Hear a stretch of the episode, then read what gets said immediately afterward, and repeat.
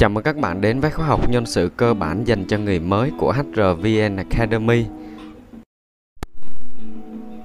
Tôi là Thành HR sẽ đồng hành cùng các bạn trong khóa học ngày hôm nay. Và bài học mà hôm nay chúng ta cùng nhau tìm hiểu trong khóa học nhân sự cơ bản dành cho người mới có chủ đề là à, những ai có thể làm nghề nhân sự. Và bài học ngày hôm nay với nội dung là những ai có thể làm nghề nhân sự à, sẽ giúp cho bạn nhận diện được xem à, mình có thể hoặc là có phù hợp với nghề nhân sự hay không. À, đặc biệt là những người mới đang muốn tìm hiểu về nghề nhân sự để quyết định là có nên theo đuổi nó hay không à, trong bài học nghề nhân sự là gì thì mình đã cùng nhau tìm hiểu à, và có cái nhìn tổng quan về nghề nhân sự rồi đúng không ạ? À, vậy thì để trở thành một chuyên viên nhân sự khó hay dễ à, học ngành gì để có thể làm được công việc này? Uhm, nếu mà bạn học trái ngành thì sao? À, hoặc nếu bạn đang là người ngoài đạo và muốn tìm hiểu về nghề nhân sự này à, thì đây chính là bài học dành cho bạn. À, theo thực tế tới thời điểm hiện tại mình đi làm thì mình thấy có những lý do có thể gọi là duyên à, để bạn đến với công việc nhân sự. À, mình gọi nó là duyên vì thực sự là có những bạn đã à, đang làm nghề này nhưng mà lại có bằng cấp chuyên môn từ một à, chuyên ngành khác. À, mình cùng nhau bắt đầu bài học những ai có thể làm nghề nhân sự à, để cùng tìm hiểu xem là ai thì sẽ phù hợp để có thể trở thành một chuyên viên nhân sự bạn nhé. Mình cùng nhau điểm qua nội dung chính của bài học ngày hôm nay với chủ đề những ai có thể làm nghề nhân sự. À, đầu tiên đó chính là à, những người à, được đào tạo bài bản đúng chuyên ngành à, thì có thể làm nghề nhân sự. Thứ hai là bạn là một nhân viên kế toán trong một công ty nhỏ. Thứ ba là bạn bắt đầu từ một thực tập sinh.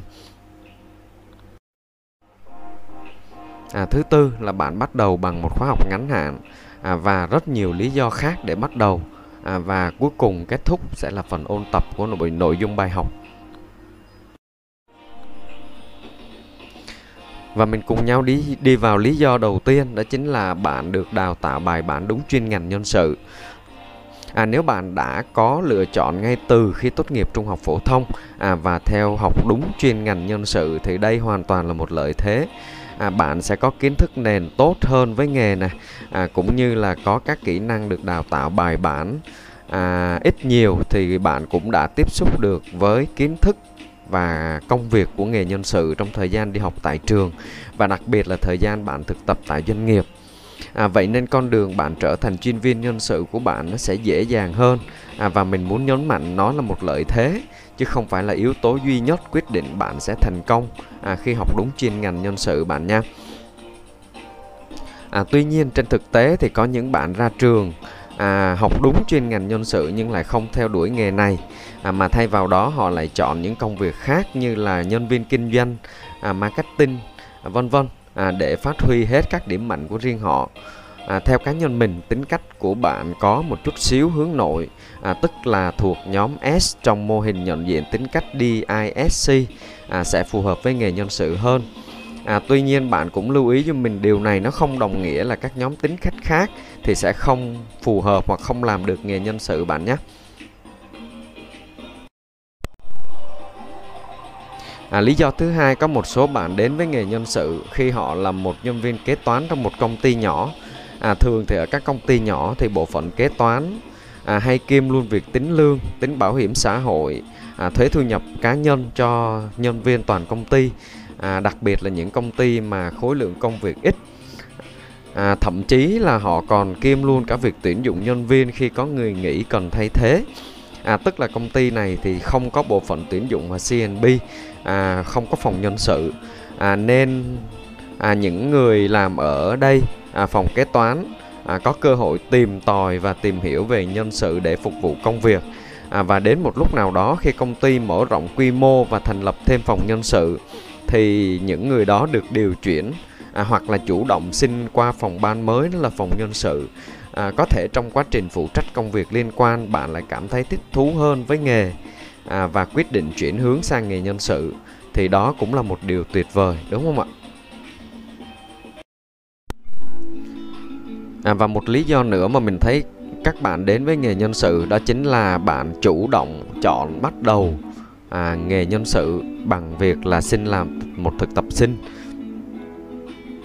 thì rất nhiều bạn học chuyên ngành quản trị kinh doanh này hoặc là các chuyên ngành khác rồi quyết định lại chọn nghề nhân sự à, để làm để xem là một nghề nghiệp mà sẽ theo đuổi.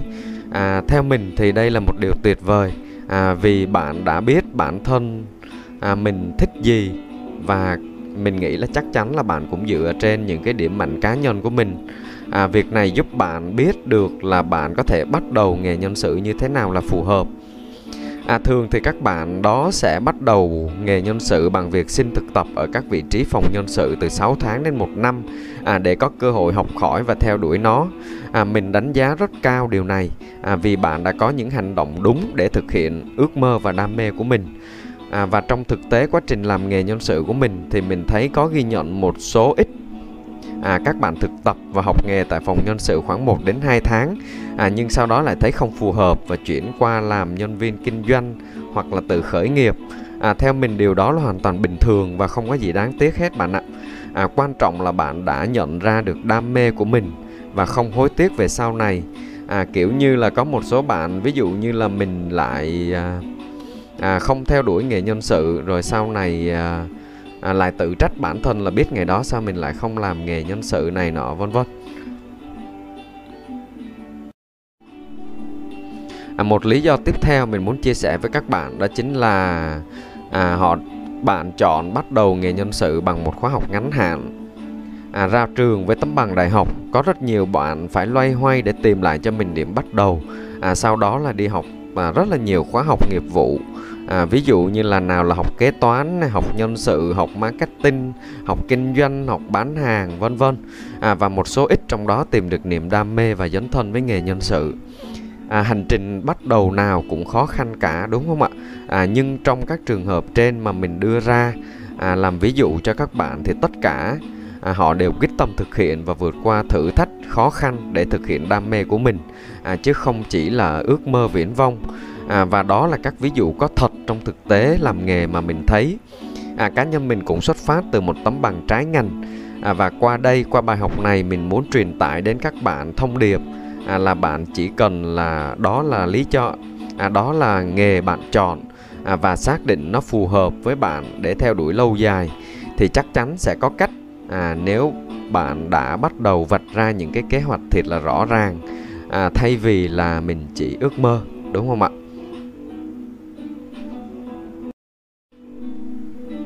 Và mình cùng nhau ôn lại nội dung của bài học ngày hôm nay. À, những nội dung mà bạn cần nắm trong bài học ngày hôm nay với chủ đề là những ai có thể làm nghề nhân sự. À, đó là lý do đầu tiên bắt đầu nghề nhân sự, đó là bạn được đào tạo à, bài bản đúng chuyên ngành. À, lý do thứ hai à, có thể là bạn là một nhân viên kế toán trong một công ty nhỏ.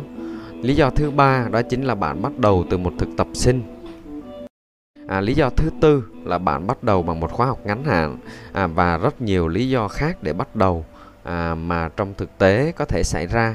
À, trên đây chỉ là một vài ví dụ ha để các bạn tham khảo.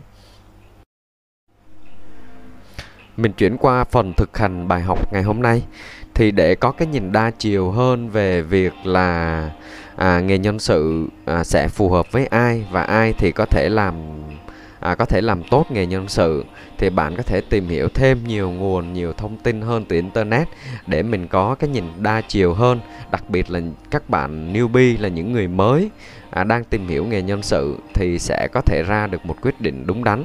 À, chúc các bạn thành công. Và cuối cùng đừng quên đăng ký kênh à, HRVN Academy à, để nhận những bài học mới nhất cũng như ủng hộ mình. À, tôi là Thành HR đến từ HRVN Academy, khóa học tuyển dụng dành cho người mới. Xin chào và hẹn gặp lại các bạn vào bài học tiếp theo.